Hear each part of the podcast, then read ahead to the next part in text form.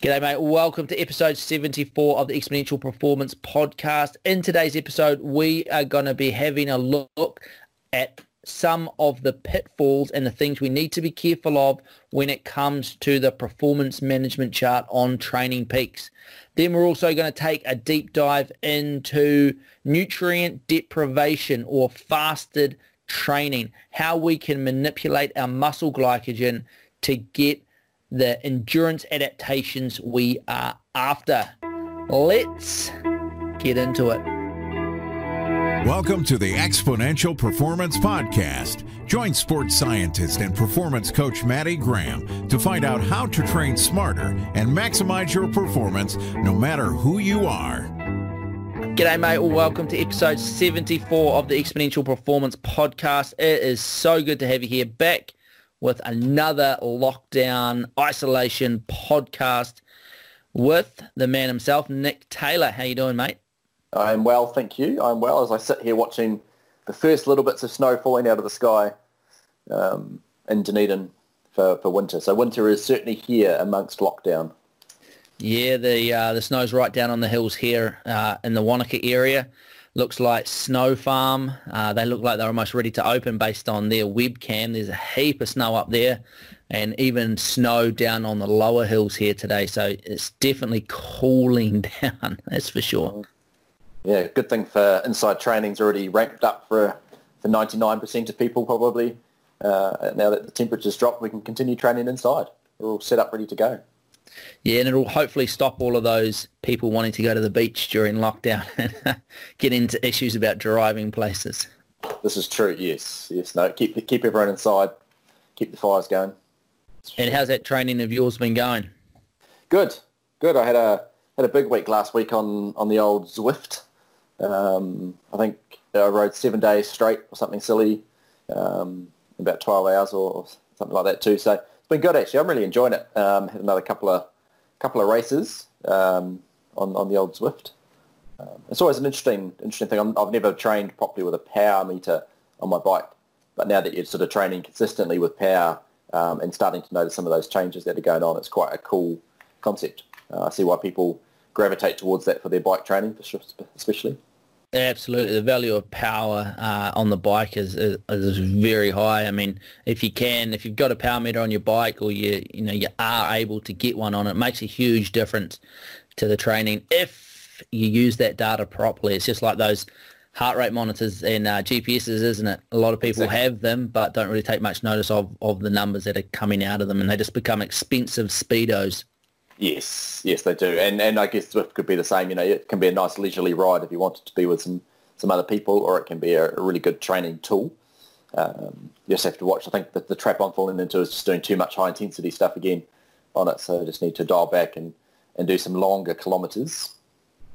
But that's right. Mm. At this mm. stage, nothing on the schedule until October, uh, where hopefully hopefully me and the coveted Walker boys will be back up to Rotorua to take on the the 100Ks up there. Um, although the shout out to them would be only I am currently entered in the 100Ks. All the rest of them are entered in 50. So if they, they want to step up and, and, and show them show them who's who's boss, then they can join me at the 100K option. Racing the big boys race. Yeah. Yeah. it's a long way to go for 50Ks. So. oh, it sounds like the challenge has been issued. That's all I can say. That's all I can. I'm going to stay out of it. I'm going to stay right out of it. um, interesting comment you make there, Nick, around you know because jumping on Zwift is and often you you know competitiveness sort of runs away on you pretty quickly, doesn't it? Like that's you know why we want to want we want to race on there. We want to beat people as soon as there's those people around us. And the same as Strava, if you're always logging Strava times, then your rides become going out to get Strava segments. Uh, and all of your training turns into higher intensities than is potentially required at that time. Um, and not necessarily really high intensity either because races aren't, you know, a four minute block. They're, you know, a long race. So you're not actually doing super high intensity. You're just doing sort of moderately high intensity for a long time which makes you really tired. It does puts a lot of fatigue into the system. So that's something we need to be really aware of, especially as more people take their training onto Zwift, is just managing that properly because won't surprise me uh, in a week or so, or maybe it's even starting to creep in now with all this lockdown Zwift training that people will start to get quite tired uh, and run down. And remember, winter's not even on us yet, so we're going to get halfway through winter and everyone's going to be burnt out with no motivation. Um, so keep that in the back of your mind. I don't want to be the uh, the negative Nelly or take being the fun police when it comes to riding on Zwift, but we need to think about those things uh, long term as well, playing that long game. Yeah, too right. And if there's anyone out there that's running on Zwift, I'd love to love to hear from you how you find it. Send us a picture of your setup because I see these people running along the side of the, the bike or the roads that we're biking on. Um, but I've never actually talked to anyone that's got a treadmill set up to do it. So it'd be quite interesting to see how you find it as a indoor training tool. Mm, absolutely. It'd definitely make the treadmill a little more interesting, wouldn't it? It would. It would. Alrighty, team. We're going to jump into our Training Peak series, continuing on from last week around the performance management chart. And I just wanted to cover a few more things around that today and go a little bit deeper on, onto some of the things we just need to be aware of when we're using that performance management chart.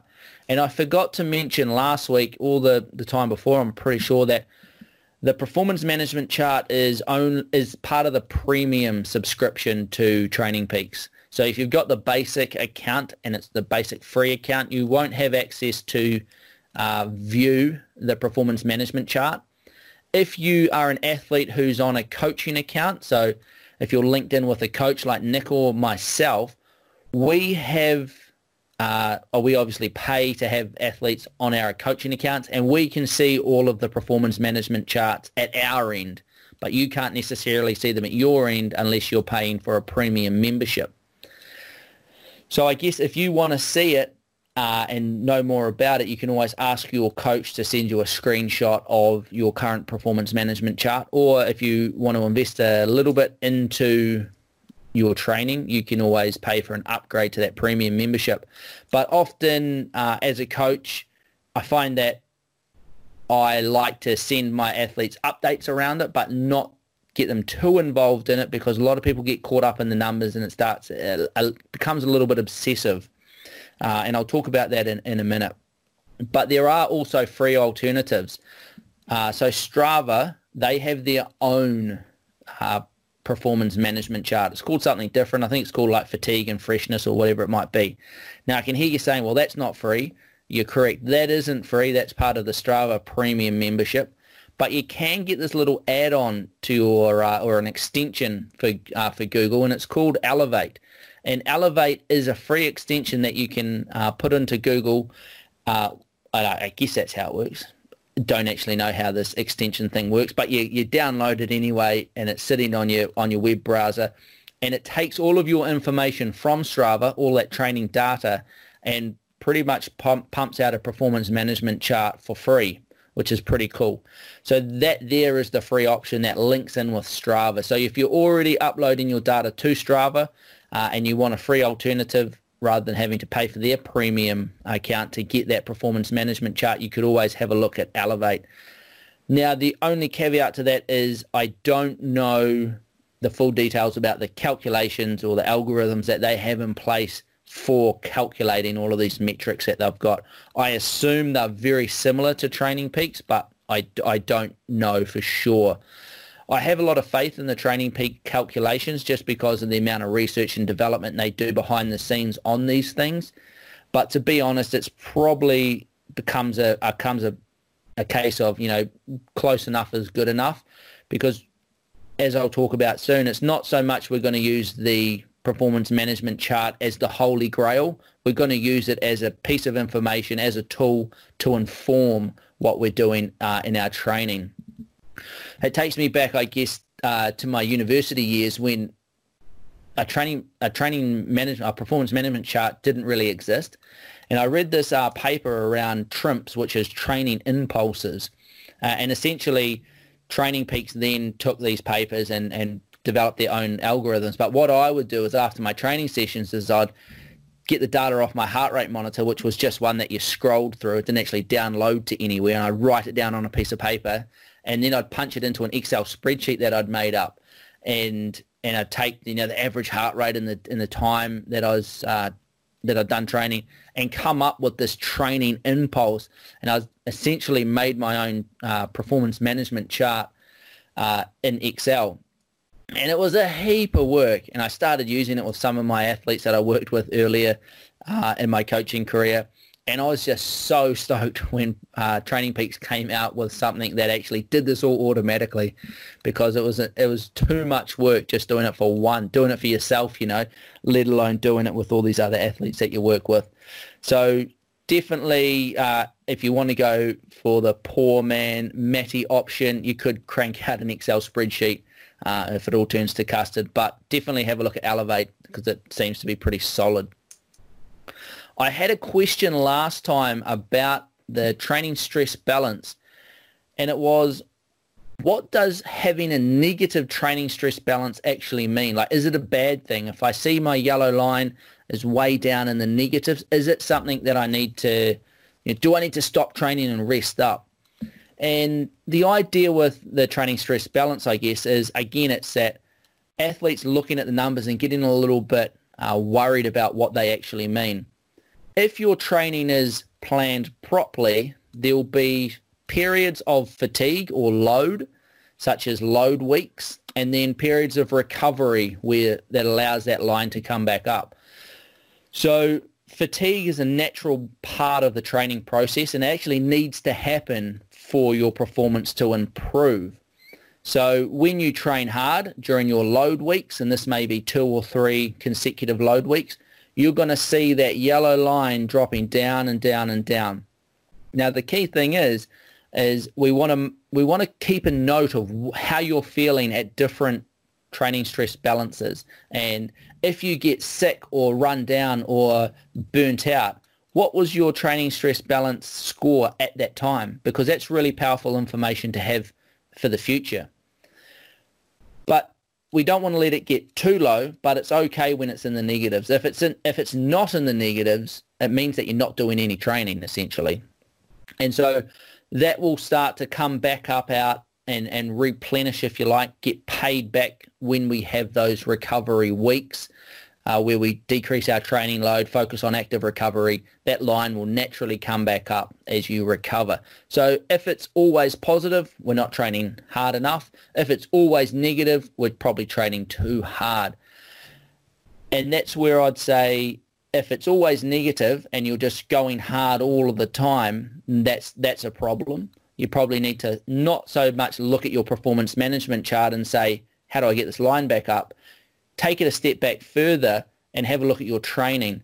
How am I structuring my training? Because if you structure your training in load blocks followed by recovery blocks, then your performance management chart will naturally take care of itself essentially.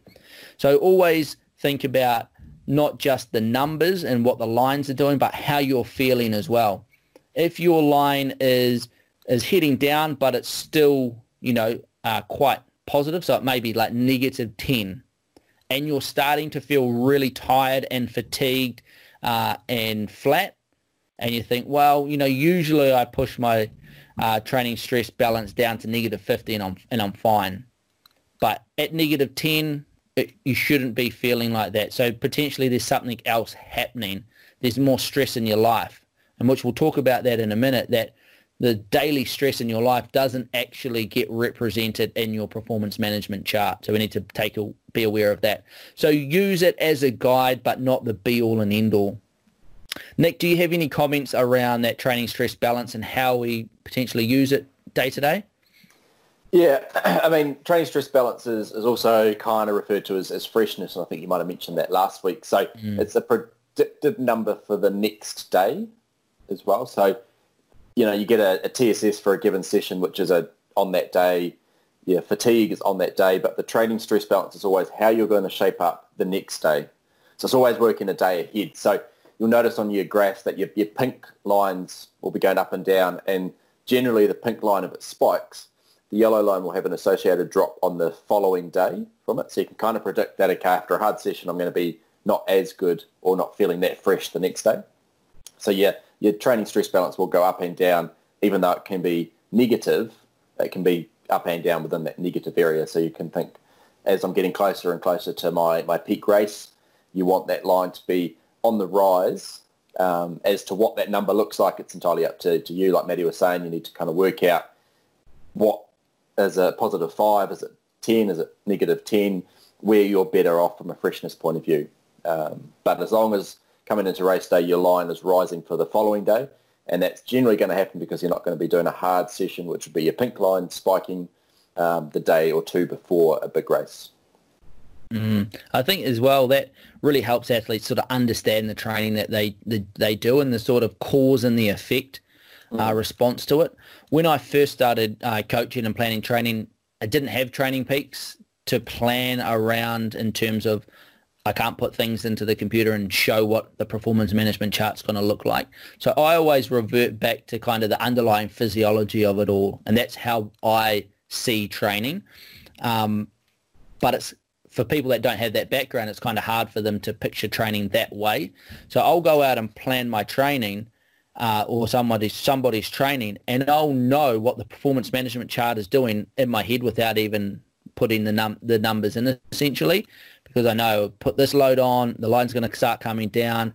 We're going to need some recovery phases here. The line's going to come back up. So it's sort of just all playing in the back of my head. But for athletes that don't have that deep understanding, it's a really good way to sort of learn what's happening behind the scenes, isn't it? Absolutely.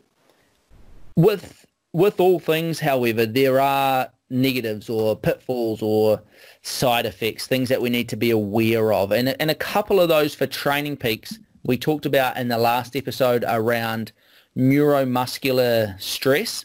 So if you're doing really high intensity training, that power training that Nick ta- talked about last week, where the, the work intervals are so short that your heart rate has no time to respond, and if you're using a heart-based TSS, then it's not going to reflect that stress in your performance management chart. If you're using a power meter, which is the gold standard for measuring training intensities, then that's going to better reflect it as well. So power training, high intensity interval training, uh, and strength-based work where you're not measuring that stuff at all. These here are underrepresented in the performance management chart. And you could have done a really hard power, strength, or high intensity interval session, and it actually has quite a low TSS. But the next day, you'll wake up and you'll find that you're really absolutely smoked from it. So it, again, it's not the numbers, not the holy grail. The numbers just something we use to inform how we're feeling. The other thing is, is we need to make sure that our zones are locked in because if you're, all of this is based off your training zones and how much time you're spending in relation to your uh, your functional threshold power or functional threshold heart rate, that anaerobic threshold type area. So if you don't have your training zones uh, programmed in there, then the numbers that you're getting aren't truly reflective of what you're doing. And a really classic example of this is for runners.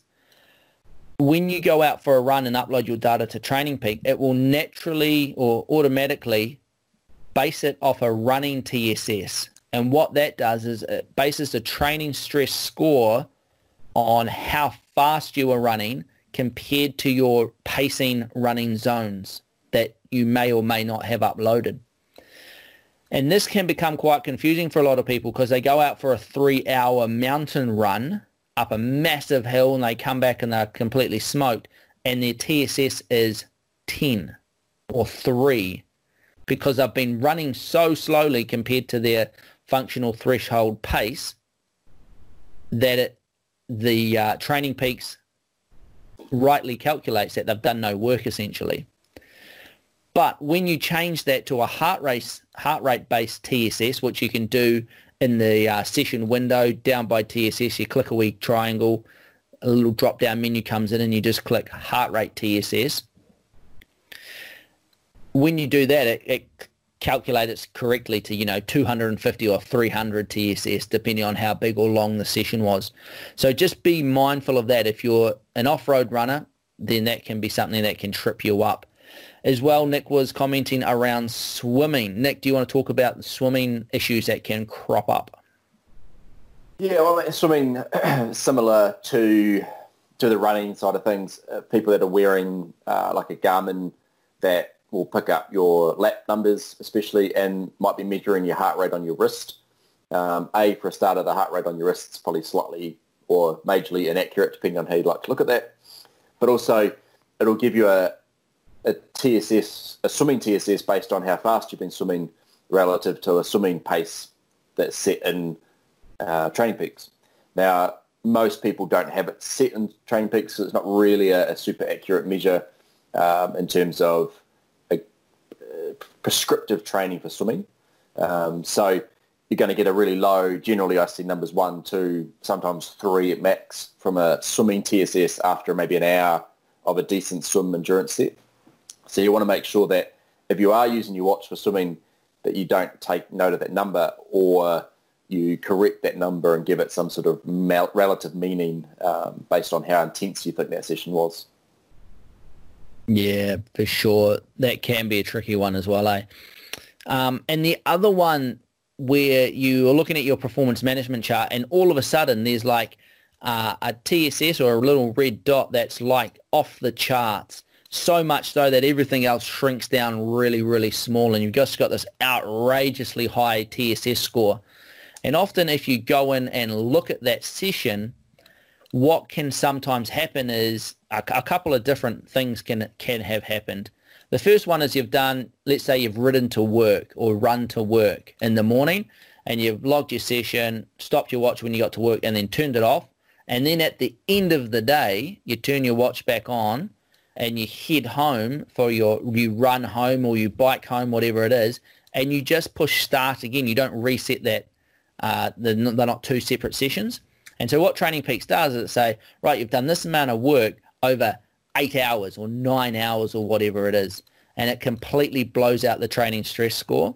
So if you're doing multiple sets separated by a long time of recovery, whether you be at work or maybe you're doing another whatever you're doing, um, stop it, reset it, and save it as a different file. Because if you start doing multiple sessions on the one file, it takes into the, the accumulative time, even though you weren't doing anything over that time, uh, and it can be it can really mess with the uh, the performance management chart.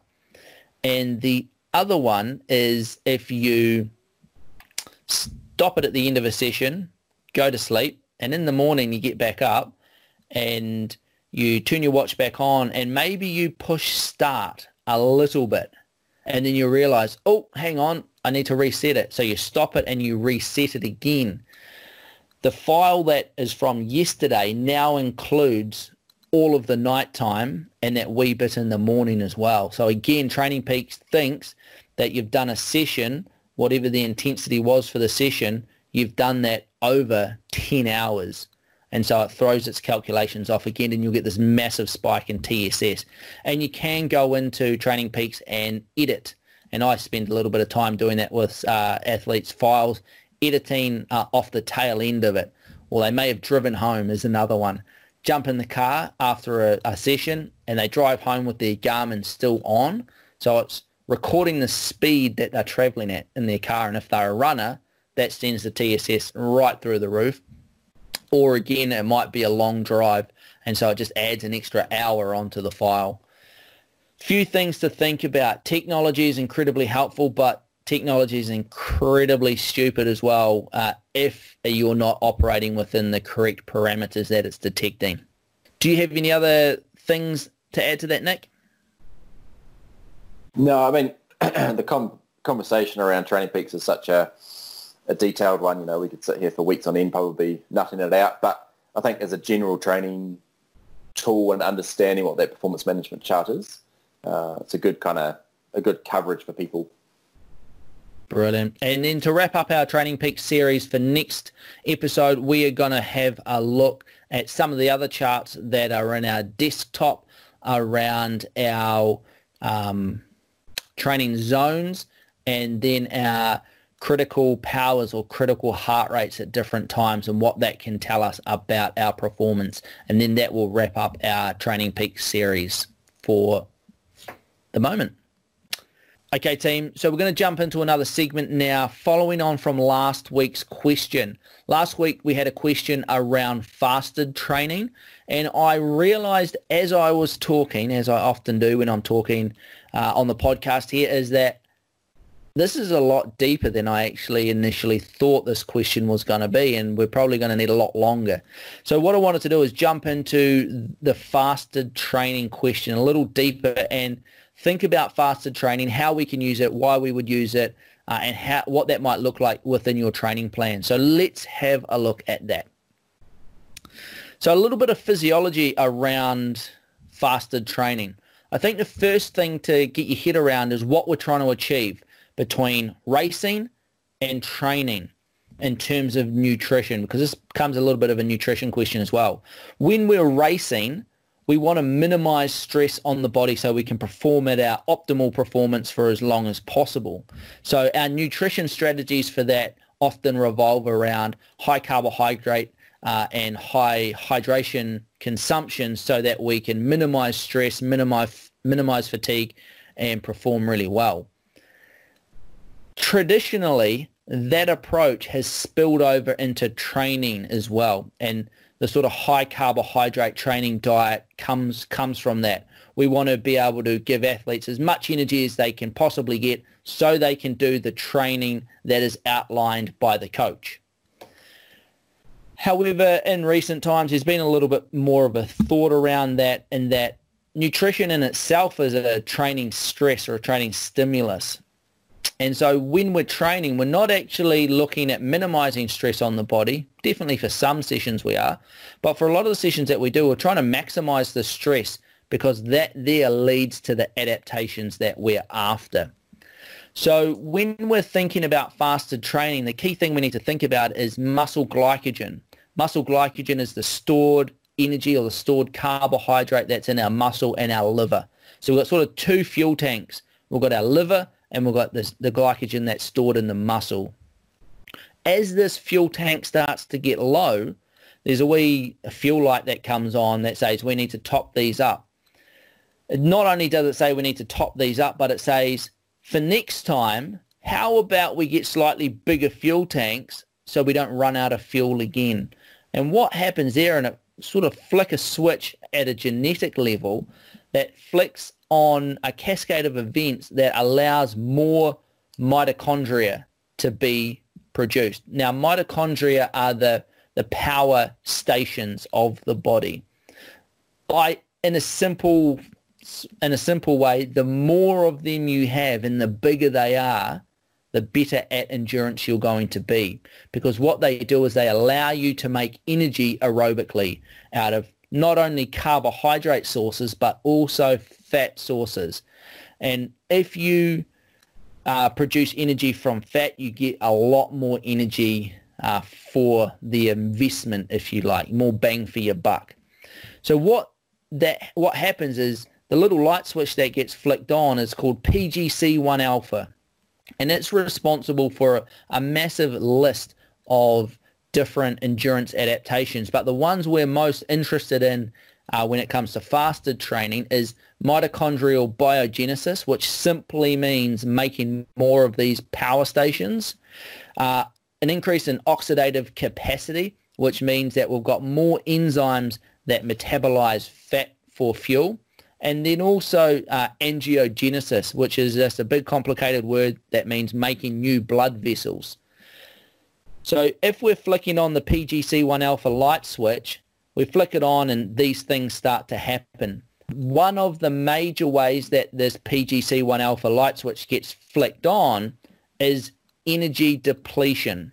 So low levels, when that fuel gauge shows that red light that we need to top up with fuel, this light flick gets this light switch gets flicked, saying that we need more mitochondria, more power stations, we need more blood vessels going to these power stations and we need more workers, the enzymes at these power stations to produce more energy out of fat. Because when we run out of glycogen in the future, we don't want to hit a wall and not be able to complete whatever we're doing in the case of a survival situation.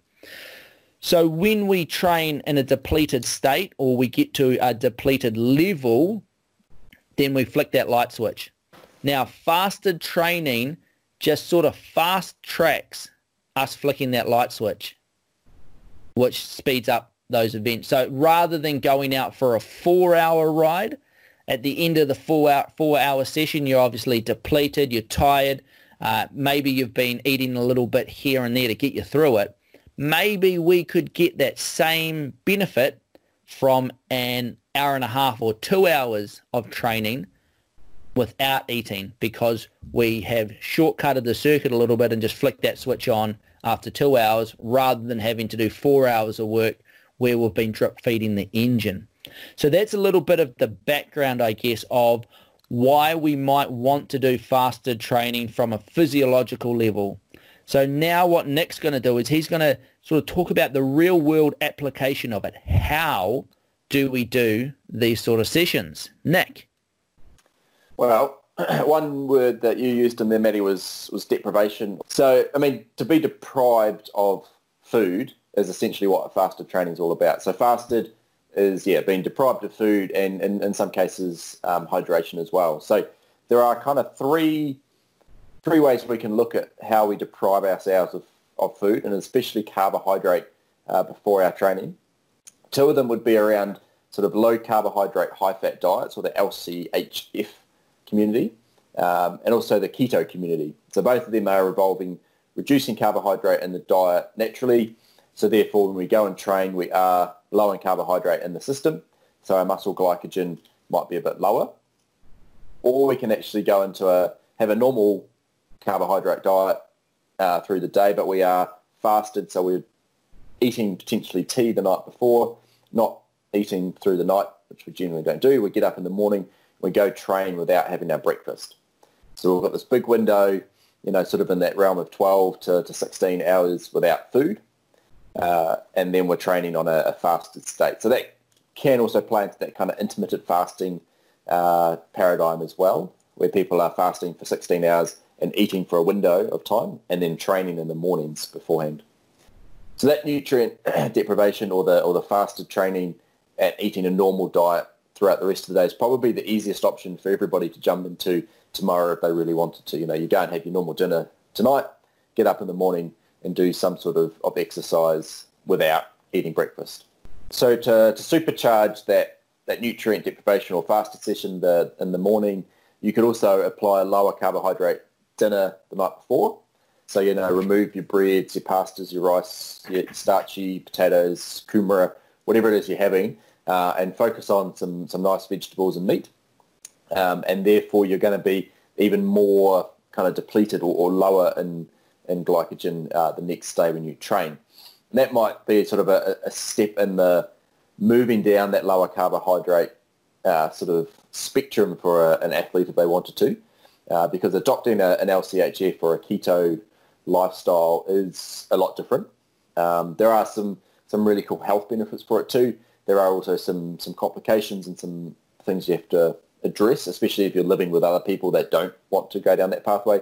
The cooking component behind it and the, the, the nutritional uh, changes you have to make are quite tricky. Um, and there's a lot of things you have to rule out. And you know, there's different groups. Some people say you can't eat that, you can eat this, and it gets pretty pretty messy pretty quick. But utilising some sort of lower carbohydrate, uh, high fat diet in different times of your training uh, sort of base plans and, and so forth, especially through the winter time when you're trying to maybe improve your body composition, so you're trying to lose some weight, can be a really nice approach and an easy approach to doing so um, compared to eating a, a higher carbohydrate spectrum.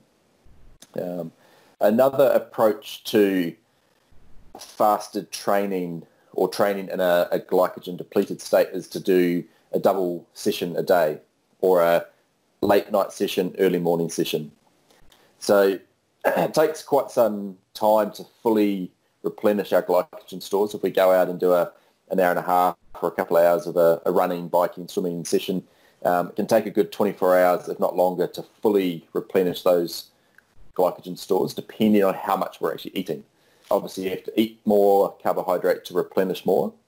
So one way if you're training in the morning and then you're training again late afternoon, early evening, you're not going to be fully recovered from that first session. So you're going to be putting your body back into that stressed state and sort of looking to increase those adaptations that Maddie was talking about before without having to do your fasted training or do a lower carbohydrate diet and so forth. So certainly a double day session is is a good intermediate step. So you've got your fast sessions, keeping your diet the same is the easy option. Double day sessions is another easy option. And from there you can look to, to kind of manipulate your dietary intakes uh, around carbohydrate consumption and, and so forth to, to maximize uh, your training adaptations that way. I think as well, like um, like if you're looking for the benefits of this type of training, and a lot of people will just jump straight to the top, low carbohydrate, high fat diet, and it's it's a really big change. But just integrating uh, a couple of sessions into your training that have just where you get up in the morning and don't have breakfast and go, that's a really easy change to make. So it's not like you've got to overhaul your entire lifestyle uh, to uh, implement this training. And, yeah. I, and I guess that brings us to that to our next point of how do we integrate this into a training plan? Because just like anything, like you talked about sprint interval training last week, and I can guarantee some people went away and now that's all they're doing is sprint interval training. I guarantee that someone will listen to this and now they're just not going to eat before every single session that they do. And we need to remember that these are just different training tools that we can use for different jobs.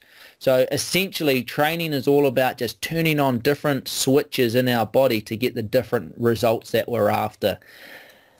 And so we don't want to do it all of the time because we're not trying to get the same training adaptations every time. Even though it kind of seems like we are, like we're trying to get faster in our sport. So we go out training to try and get faster.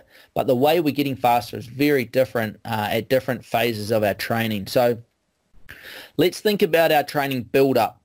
And during our base phase is an ideal time to use uh, nutrient deprivation or fasted training because the main adaptations that we're looking for during our base training is improved aerobic capacity or uh, improved aerobic endurance, that ability to produce energy aerobically for a prolonged period of time. Base training is traditionally uh, made up of long, slow distance or long, steady distance training with the idea that we're trying to get those adaptations that we talked about at the start.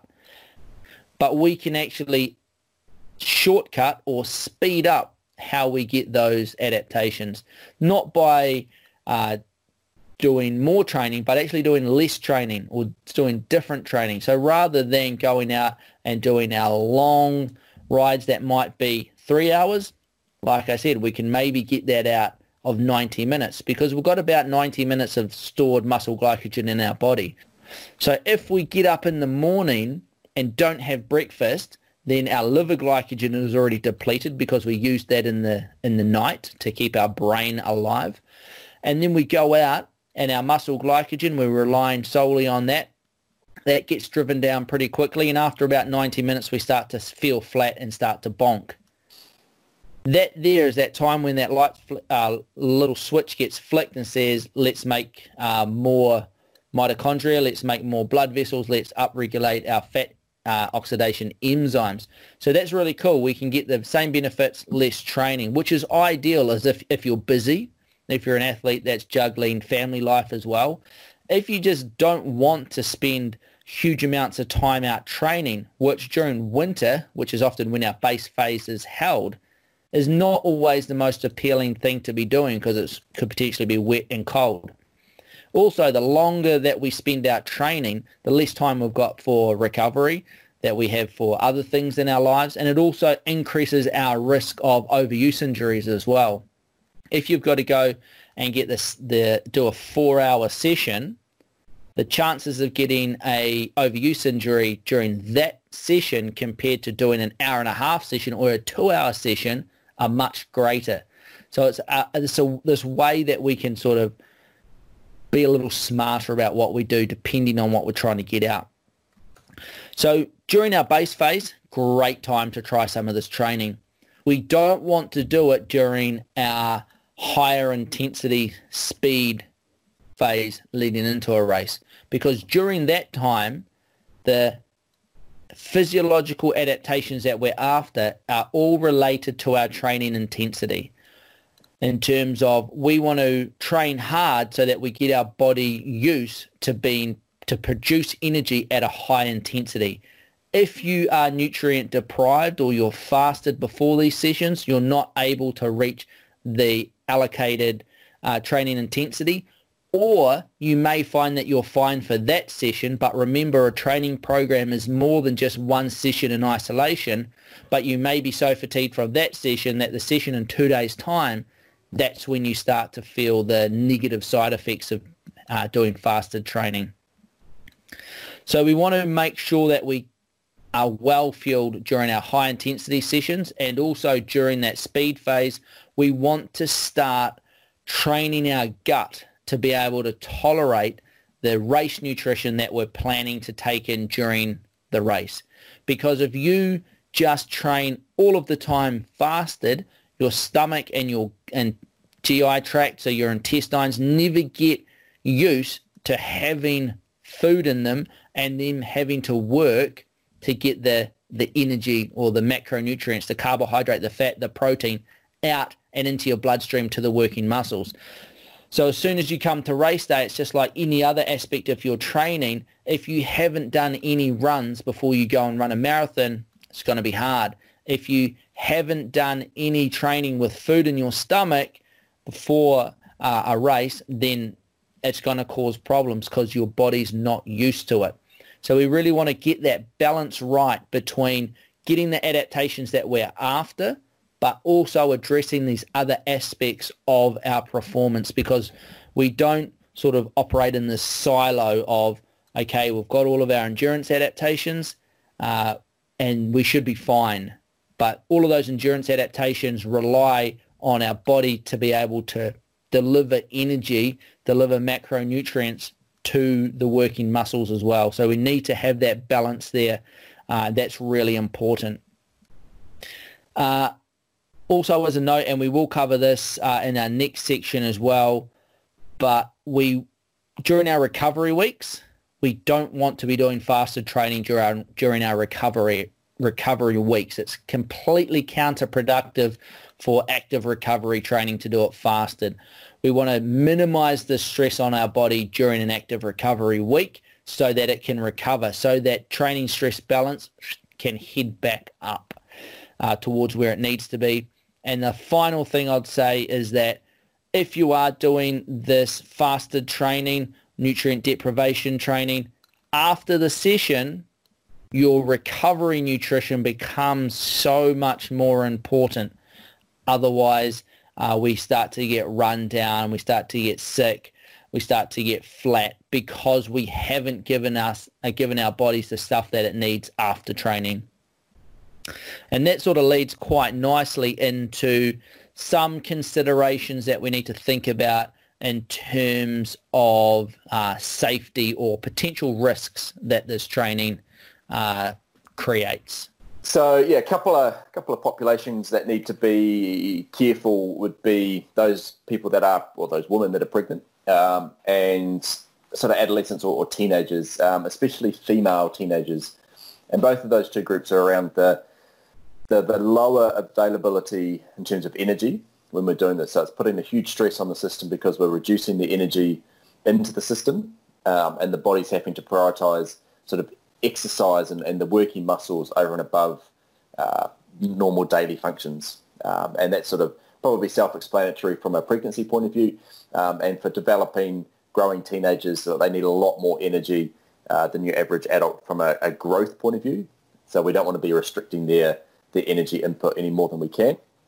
Um, those that have sort of blood glucose regulation issues, uh, namely diabetics, need to be very careful and we do certainly recommend they consult a, a medical professional before they undertake this sort of training.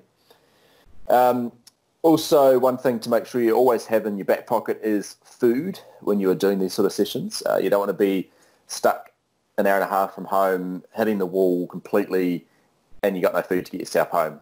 Um, once you're starting to hit the wall and you're starting to feel pretty average, and your body's just like, right, I'm done, that's when you need to eat and you need to get yourself home. Um, that's sort of the, the tipping point from when you've, you've maximised the benefits from the session um, and now it's all about recovery and getting yourself back home safely.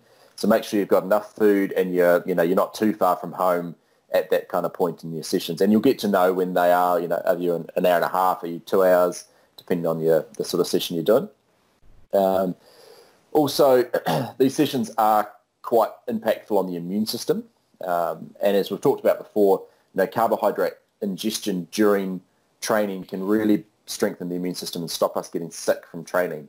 So when we take that away and we go fasted and we don't eat during the session as well, then we're going to increase the chances of picking up some sort of uh, infection or a, a, cough or cold from our training. So, um, and we probably wouldn't recommend it at the moment, certainly with the, the, the risks around COVID-19 around the world, um, and especially here in New Zealand as we're, we're moving more into winter as well.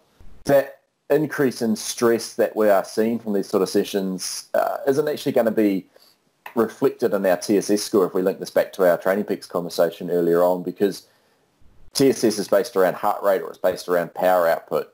And taking away our food doesn't change what our heart rate's doing. It makes us feel like the session's a lot harder, but it's not actually increasing the overall intensity of that session. So something to be mindful of when you're looking through your, your training peaks and thinking, man, I feel a lot more run down from a, a certain session. Um, and you can link back and be like, actually, that was a, a nutrient deprivation session, um, or I was fasted for it, or I was going through a block of LCHF. So it's always good to be able to put that information into your training peaks as well. So you can click back on a, a given ex, uh, exercise session and just see what you're up to at that stage of it. If you felt like you didn't recover quick enough from a, a certain session. Yeah, I think as well, like it's, this is super effective training. Like the first time you go out and do this, you may and a really good way of doing it is if you're so used to consuming food and fluid during these sessions, uh, during your normal training, is to go out and just get up in the morning and have breakfast if you're a bit nervous about it, because a lot of people are actually quite nervous about doing their first one, and then just go out and do your session, but just don't eat anything during the session. So you've had breakfast. It's like ease yourself into it a little bit. And then the, ne- the following weekend, get up in the morning and don't have breakfast and then go out and do your session. And what you'll find is that the first one is usually pretty rough around about that 90 minute mark. Like you don't usually need too much more than about 90 minutes and then you're done. But the next time you go back, you'll get to 90 minutes and you're like, oh, it's 90 minutes already. Uh, and it's really uh, interesting and quite surprising how quickly your body adapts to training without food uh, and just being able to produce more energy aerobically from those fat supplies that you've got stored uh, in your body. So it's a very effective way of doing it, uh, but it's not an all or nothing. And I cannot stress that enough because I know exactly what will happen. And this is kind of why I've held off having a segment like this on the podcast because it is uh, one a very powerful training tool, but it's one that I see used and abused all the time, all the time. So make sure if you're going to use it, you're smart about it, and that way you're going to get the most out of it. If you just apply and apply a blanket sort of recommendation of go and do this training now forever, your performance will get worse because you're not hitting on those other aspects of your training or not hitting on those other aspects of your training uh, as good as you possibly could. Like if you're doing anaerobic threshold training and you're doing it fasted, then you're not going to get the full benefits out of that anaerobic threshold type training that you're doing. Uh, so it's, it's counterproductive. So make sure that you're smart about how you implement this into your training. Any final thoughts on that, Nick? Uh, the last last thought I would leave you with is of recent years, and it probably is a couple of years now, we've heard a lot about this, you know, hashtag fat adapted and although the keto, low carb guys are, are all about hashtag fat adapted, but you don't have to have a restricted carbohydrate diet to increase your fat oxidation. You know, you can do it through these fasted training sessions and eat a regular carbohydrate diet, maximizing your high intensity sessions and, and so forth. So don't feel like you have to go down the, the nutrition pathway in terms of altering your carbohydrate intake for the rest of your life to become a, a hashtag fat adapted endurance king or queen. There are multiple other options, um, and it's just a matter of finding the, the best fit to your lifestyle and what you're trying to achieve. Also, I think that's a really good message to finish on. And um, yeah, know that you've got options, and these are just different training tools. Okay, they're just different training tools to use at different times. Just like a builder building a house uses different tools at different times uh, when they're uh, that when they're needed. And we don't use a saw to hammer in nails, and we don't use a hammer to saw wood. Uh, and when we get inside the house, once most of it's done, we start to have to use more precision to finish off the house before we start to get to that, you know, that key race day. And that's really what training is uh, in a nutshell is building a house, lay a good foundation, add the details, and then those finishing touches before we um, get to the start line. And so I'm going to leave you guys with that. Have a great day out there, whatever you're doing. Get out there and remember to train hard because that is really, really important. You cannot get good results without hard training, but the most important thing is to remember to train smart. We'll talk to you next week.